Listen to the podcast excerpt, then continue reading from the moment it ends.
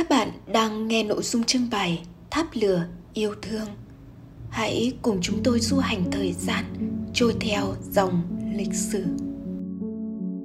Nơi lao tù khổ ải, anh chị em luôn nhường cơm rẻ áo, quan tâm đến nhau, chăm sóc khi ốm đau bằng những lời động viên chân tình, nhường cho nhau từng viên thuốc, quà bằng, bát cháo. Tình bạn, tình đồng chí trong ngục tù vẫn thắm thiết – ấm áp yêu thương đã góp phần nuôi dưỡng sức sống mãnh liệt, niềm tin về ngày mai tươi sáng. Trong hồi ký, những năm tháng không bao giờ quên, 45 nữ tù chính trị nhà tù Hỏa Lò giai đoạn 1939-1945 có đoạn kể rằng các chị có phép thường dành ra một phần nhỏ cho người ốm và cháu bé. Để qua phép sử dụng được lâu, chúng tôi nhắn gia đình mang vừng, lạc, đậu xanh hột để ngâm giá. Khi có người ốm, chị em phải lấy cơm tủ, lấy đậu xanh hột đã xiết rồi cho vào ống bơ nấu cháo ăn. Thứ để đun là vải vụn cũ, chăn cũ, lá bàng khô, dù giá rách. Đồng chí Lê Trần Phương cũng kể lại trong hồi ký đoàn kết đấu tranh vượt qua sự đầy ai tàn khốc của kẻ thù. Do sức khỏe giảm sút, người thường hay lao đao, một lần tôi bị cảm cúm nặng sốt rất cao. Chị hoàng thị ái chị tạ thị câu đã tận tình chăm sóc. Nhờ bát cháo hành các chị nấu bằng cơm nguội thừa tôi hạ sốt dần dần đỡ cảm. Tôi tham gia ban đời sống do chị trương thị mỹ làm trưởng ban.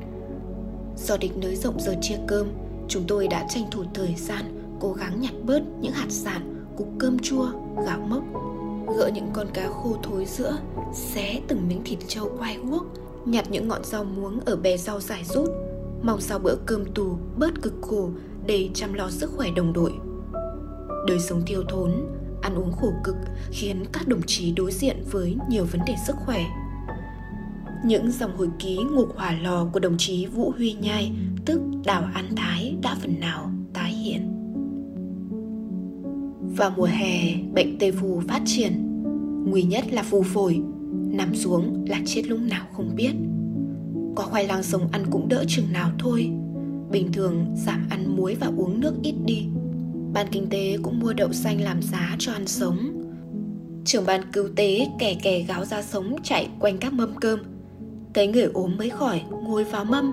Nào là ngồi sụp xuống cạnh, bốc cho một vốc giá, bỏ vào bát gáo vừa nhắc cứu tế viên.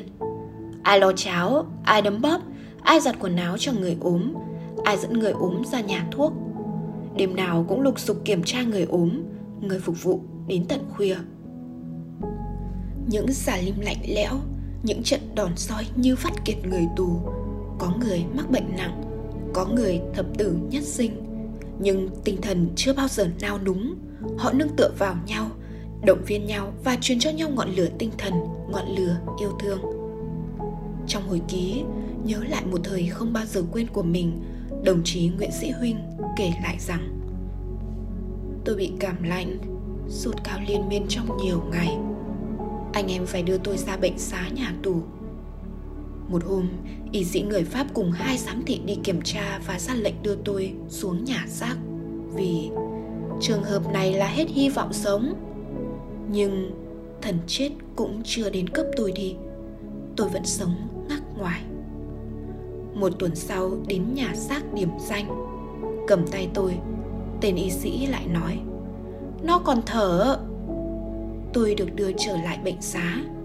Anh em trong trại được tin, tăng cường giúp tôi thuốc để điều trị và đặc biệt gửi cho tôi nhiều quả bảng chín.